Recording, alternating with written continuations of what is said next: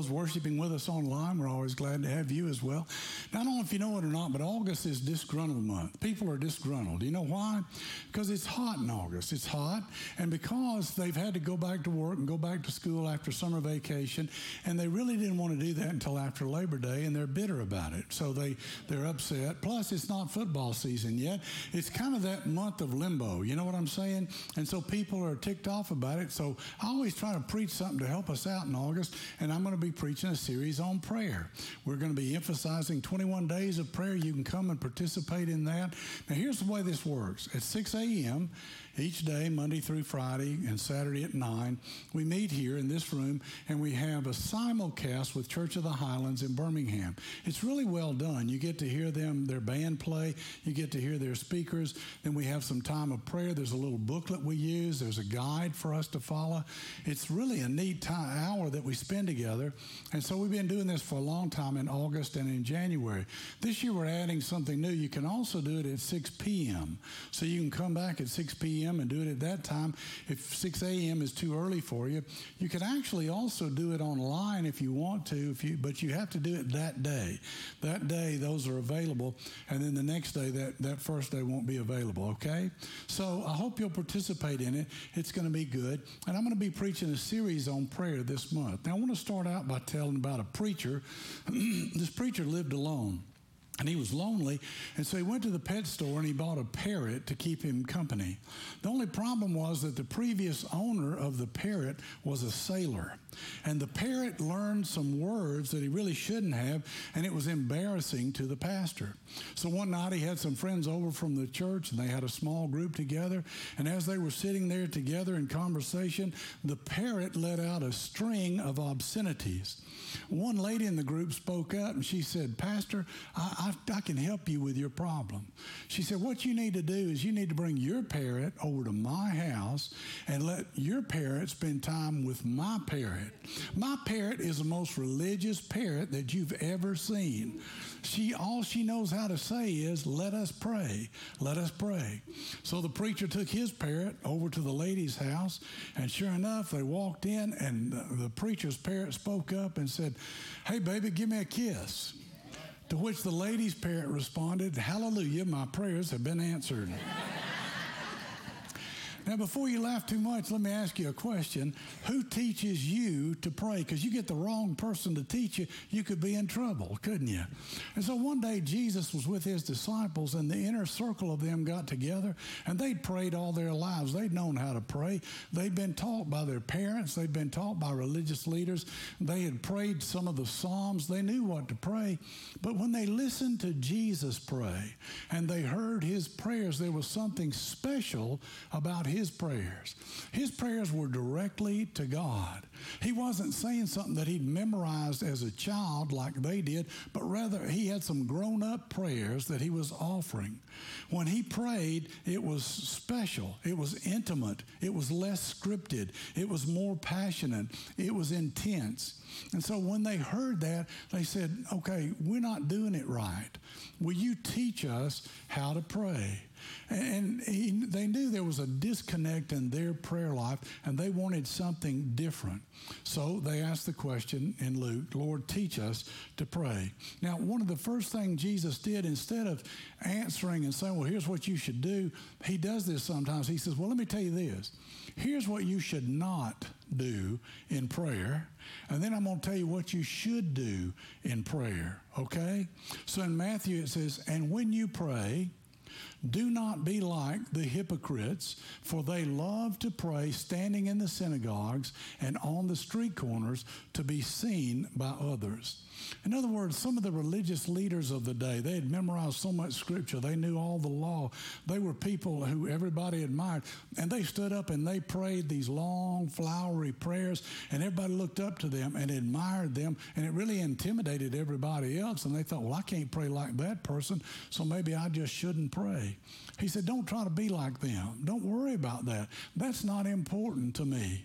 He says, what I, what I see in them is a pretender. I see somebody who looks good on the outside, but it's not genuine for them on the inside. I'd much rather you just pray an open, honest prayer. I'd much rather you just be direct and tell me how you feel. You can even tell me if you're upset. It's okay. You can pray and talk to me about anything. You see, because Jesus is not impressed with pretenders okay? He wants people who are genuine and real. He goes on and he says, Truly, I tell you, they have received their reward in full. In other words, what he's saying is when they stand up and they are seen and people hear them, what they're doing is they're getting their reward because everybody comes up to them after it's over and tells them what a good job they did, pats them on the back, lets them know how great they are. He said, But listen, that's not important. And he said, What you're looking for is a relationship with God whereby your prayer life is rewarded by the answers that you receive. God hears your prayer. He sees your genuine spirit, your authenticity, and He wants to respond to that. He's not looking for perfect, scripted, public prayers from inauthentic people. He's just looking for folks to be real with Him. And then he goes on, he says, But when you pray, go into your room, close the door, and pray to your Father who is unseen. Then your Father who sees what is done in secret will reward you. Now it's amazing. If you look at that, what Jesus is saying is, when you go off by yourself, when you get away where you won't be distracted, you go in a room, shut the door, it's private, you can focus on your prayer life. Not only does God see it, not only does God hear it, but that's the kind of prayer He's looking for. That's what He wants us to do. That's what He's asking us to do. And when He does that, He said, and He will reward us. When we pray in secret, He will reward us for that. And so He says, I want you to pray to your Heavenly Father who is unseen, and I want you to know He will see you. I want you to find a place where you can get alone by yourself and have a private conversation. I want you to get a place and you can be honest and real and you can tell him whatever you want to tell him. I want you to find a place that's private, that you're not distracted. I want you to pour your heart out to God. I want you to be in that secret place where he can reward you. And it's amazing, according to Jesus, God sees us praying alone with the door closed, and secret prayer, according to Jesus, is rewarded. Now, remember at the beginning, we were talking about these religious folks who prayed publicly and they got their reward because every everybody saw them. They were seen by the public. But he says, we know you're seen by your father when you pray privately. What if what he's saying is true? I mean, what if we knew when we prayed that not only God would see us, but he would hear us and he would answer our prayers? Would that make a difference in the way that you prayed? Would you have confidence when you went to God? That's what Jesus is saying. And then he goes on and he gives another not to. This is not what you're supposed to do. He says, And when you pray, don't keep on babbling like the pagans, for they think they will be heard because of their many words. In other words, don't be repetitious. Don't just think, I got to pray. I got to make sure I pray for a long time. Everybody be impressed if I pray for a long time. So I'm just going to ramble and stumble and go on through and, and try to make it impressive to other people. He said, that doesn't impress God. Don't worry, he said, about looking for the right words. I don't know about you, but doesn't that make you feel better? Makes me feel better. I mean, you know, I don't have to be a wordsmith to pray. I can just talk to God, just like I talk to anybody else, and He'll talk to me. In fact, on another occasion, Jesus tells a parable. And in this parable, He's really setting them up because everybody there connected to what He was saying. He said, in this parable, He said there was a Pharisee and there was a tax collector who went in to pray.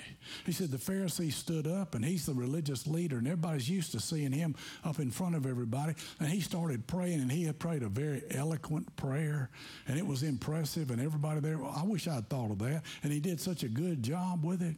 But then Jesus used a tax collector. Isn't it amazing that Jesus takes somebody that everybody hates and makes him the hero? I mean, everybody hated tax collectors because they didn't just take enough tax to pay to the Roman government, but they took tax just because they could line their pocket with it. They could just come to you and they could say, hey, this month you got to pay this much. And, and you couldn't do anything about it. You just had to pay it. And so they really hated tax collectors because they were dishonest and they were just becoming wealthy off of the people people. And he said, But this tax collector, when he went in to pray, the Pharisee stood up. He made a big deal out of his prayer. But it says this But the tax collector stood at a distance. He would not even look up to heaven, but he beat his breast and said, God, have mercy on me, a sinner.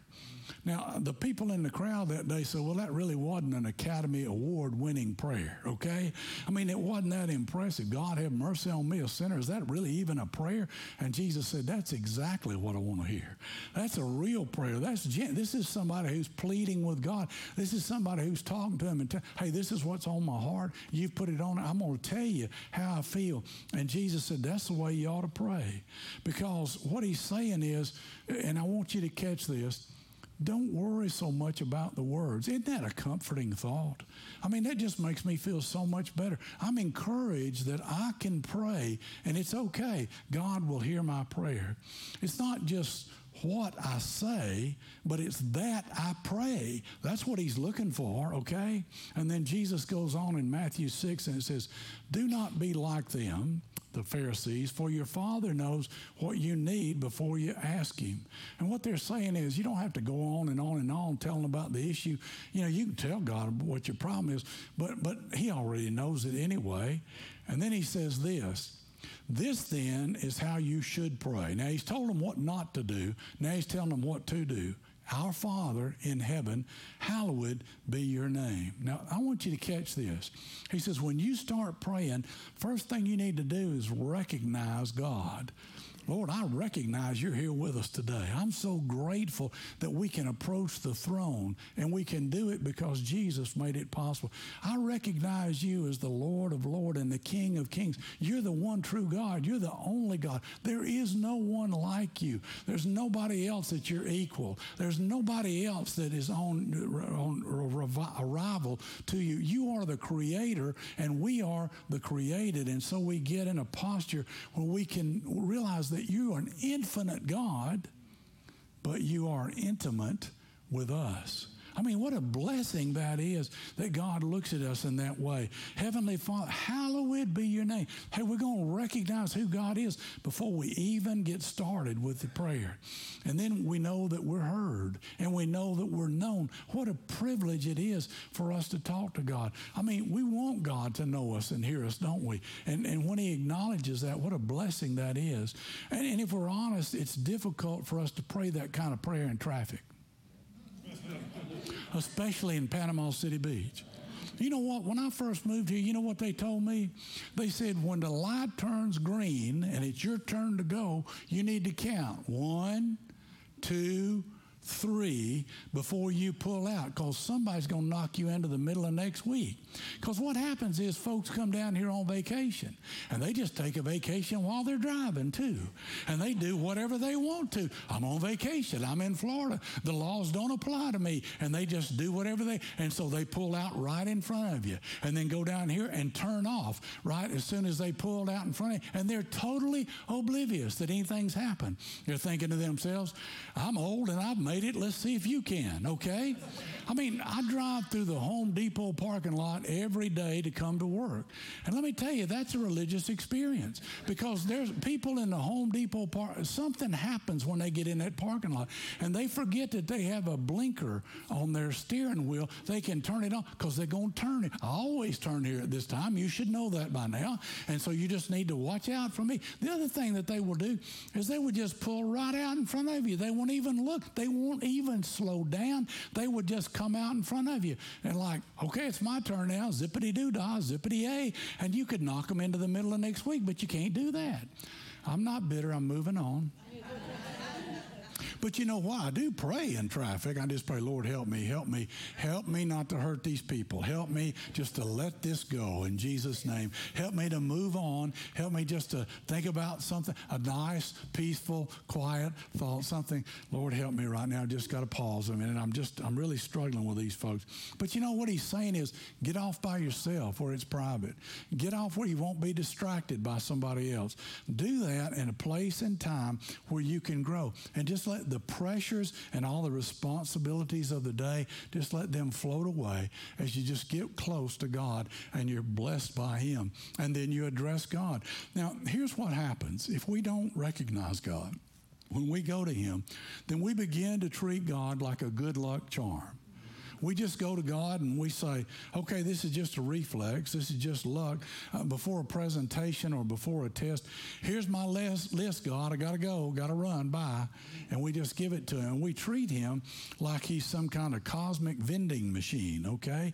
And we're just using him and we're not really having a relationship. So let's back up just a minute. Let's do a quick recap. The first thing we learned is don't pray show off prayers. Say that to the person next to you. Don't pray show off prayers, okay? Second thing is is don't just keep repeating the same thing over and over again. Tell them that. Don't just keep repeating the same thing over and over again, okay? We're going to pray to God. We're going to address God as Father. We're going to recognize who He is. And then what's next? Then He goes on, He says this Your kingdom come, your will be done. Now, listen, when you first start doing this and you haven't done it before and you're new at this, here's what you're saying Your kingdom and your will. Wait a minute. Hold, hold on just a minute. What about my kingdom? What about my will?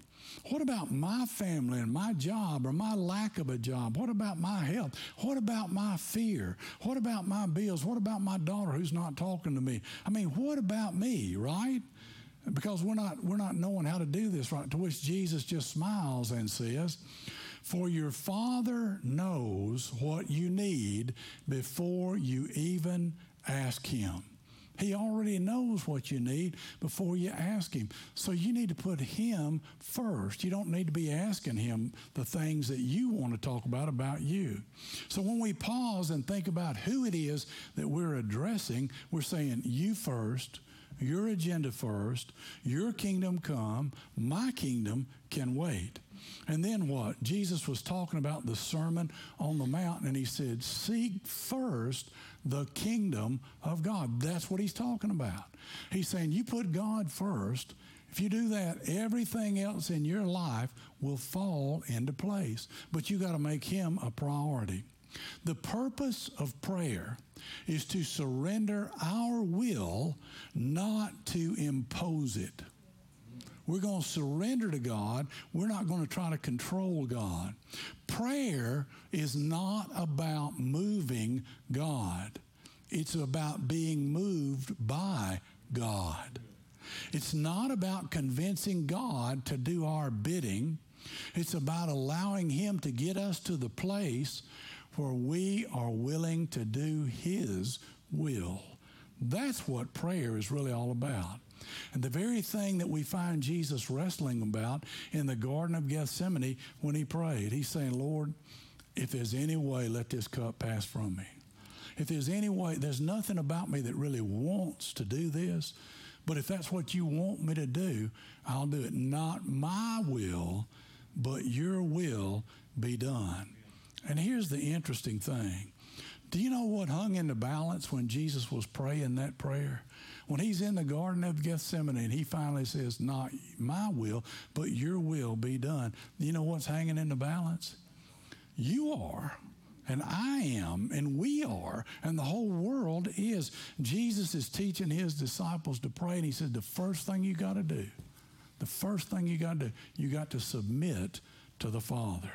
And being a little uh, personal, he says, You got to be in a posture of submission. You ever pray on your knees? You ever get down on your knees and pray? I prayed prayers on my knees. You know, Steve went and built me a little altar, and I can pray there and I can kneel down. And I've got a picture of God touching a man who's blind and healing him right above that.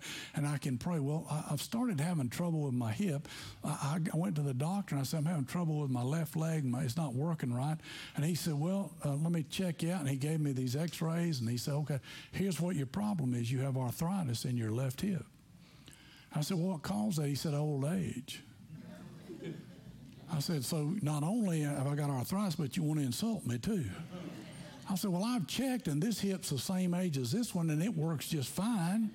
I said, What causes arthritis in your hip? I'm too young for that. He said, Trauma. I said, You mean like football? He said, Maybe. I said, Oh, okay. And what do I do about that? Well, he sent me to this specialist. Now, there's a guy in Gulf Breeze, and he's a doctor, Dr. May. He lives in Shalimar. He's a retired military guy. He's young, and he's five stars, no lawsuits. And all he does is hip replacements, okay? And he's at the Andrews Clinic in Gulf Breeze. So I went to see him. And I go over there and he says, now you can get a shot, a steroid shot, every three months, and then that'll help you. And as long as it's helping you, that's what we'll do. So guess what I do? I go over there every three months and he gives me a shot, and then I'm able to dry my left foot for a little while after that, and then I have to go back. Well, there's two guys in the church, and one of them's my age, and one of them's a little younger than me, and both of them have been to this guy. Both of them have had hip replacements, okay? And they both did great. You know, it's outpatient, it's outpatient surgery. Yeah, you just go in, they make a little incision, they go in, replace your hip, then you go to lunch, I guess. I don't know. It's just the way it works out. And so they both had it and they did real well. But then I'm studying, I'm looking online, I'm reading stuff because I'm, I'm a little leery about stuff because, you know, I, I don't want to be allergic to anything, okay? because some people they're allergic to the titanium, to the metal that they. Oh, what are they? What are you going to do if you're allergic to it? They put it in. Now you're allergic to it. I mean, I don't know what that means. You just go around scratching all. I don't know what that means. Okay. But I can't imagine, you know, that being a good thing, right? And so I'm reading about it because, you know, I didn't know I was allergic to Ozempic until I took it that first time and it almost killed me. So I'm a little hesitant just to go jump right in and do that stuff. Both these guys are doing great. So the guy, the doctor said to me, Get your wife, get you a little bracelet, a titanium bracelet. So Laura ordered me this little titanium bracelet, and I put it on. I wear it around the house, and we're going to see if anything happens. I mean, if it starts giving me trouble, then I'll know I got a problem with titanium, right? Well, just stick around. You'll hear more about this, okay? Well, because that's really the important thing. That's why you're here today, right? Point is, hey, if you can kneel, kneel. I mean, I've heard people say, I got on my face before God and I prayed. It's a posture of submission. And then Jesus assures us that God's not as interested in our little kingdoms as we like to think that He is, but He is interested in what He says is important. And that's where we start. We start with Him. Our Father in heaven, hallowed be your name. Your kingdom come, your will be done on earth as it is in heaven. It's not just my family and my relationships and my resources and my community. It's about, you know, what God wants to do through me here on earth and in heaven. And then here's the thing until our wills are surrendered, we are users, we're consumers. We're just asking God to take care of our wish list all the time. And then we quit praying because God didn't answer our prayers when that happens, right? And, and then we say, I, I prayed to God. I told him it was a legitimate prayer. He didn't answer my prayer the way I wanted him to. So God doesn't answer prayer or God doesn't care about me and something's there. But you know, it's really not. When, when, when we pray and we think God didn't answer our prayer, it's really not a commentary about God. It's really about our view of God. It's really the way we look at God. It's really, we see Him as a favor distributor. We see him as a divine healer. We see him as a lifeguard. And so what happens is we pray prayers of desperation. You know, we're saying, Help me, save me, rescue me. And what happens there is that we don't start out the day in a posture of submission. Have you ever done something without praying about it before you did it? And then what happened? You got in trouble. And then you were forced to go back to God, and it was one of those help me, save me, rescue me prayers, right? And, and does God hear those prayers? Yeah, he hears them, but what he'd prefer is for us to transition so that we start off in the right way and we avoid getting into that mess to begin with. You often hear that prayer changes things. You ever heard that? Prayer changes things. Well, let me tell you something. It does change things. But you know the most important thing prayer changes? Us. Prayer changes us. Did you know that God puts stuff on our hearts to pray so that we can pray so that He can answer our prayers? Prayer actually starts with God, but we got to be listening. We got to be tuned in. We got to be ready and willing to hear what He's saying, and then we've got to be willing to respond and to pray about that. And then God does respond to us, and prayer changes us. Jesus submitted to God's will. You know, he said, I could have called down 12 legions of angels. I could have called down 72,000 angels to rescue me. You think that'd get the job done? Hey, I think one would take care of it, don't you? 72,000. He said, Hey, listen, I could. But he said, I had to do it. I had to go to the cross so that God's will would be fulfilled, so that Scripture would be fulfilled. So I have a suggestion between now and the next time we meet, let's talk about prayer. And this week, let's, let's try to get alone and pray Jesus' way. Let's get alone. Let's get in a place where we're undistracted. We can be informal. It can be short if we need it to be. We can begin by addressing God as Father. We can reflect on His greatness and His goodness and His closeness, that He's infinite and yet He's intimate. And then we can tell Him, hey, it's about your deal, your agenda, your kingdom. In fact, we can pray what He taught us to pray Your kingdom come, your will be done right now. Amen. Thank you, Lord, for that. And if you're not quite ready to say, Your will be done, then talk to God about that that and ask Him why. Do you know why we hesitate to pray that prayer? Fear. It's fear. It comes from the enemy, and he's a liar. And so he makes us afraid. And be careful what you ask God. I mean, you know, he might ask you to do something.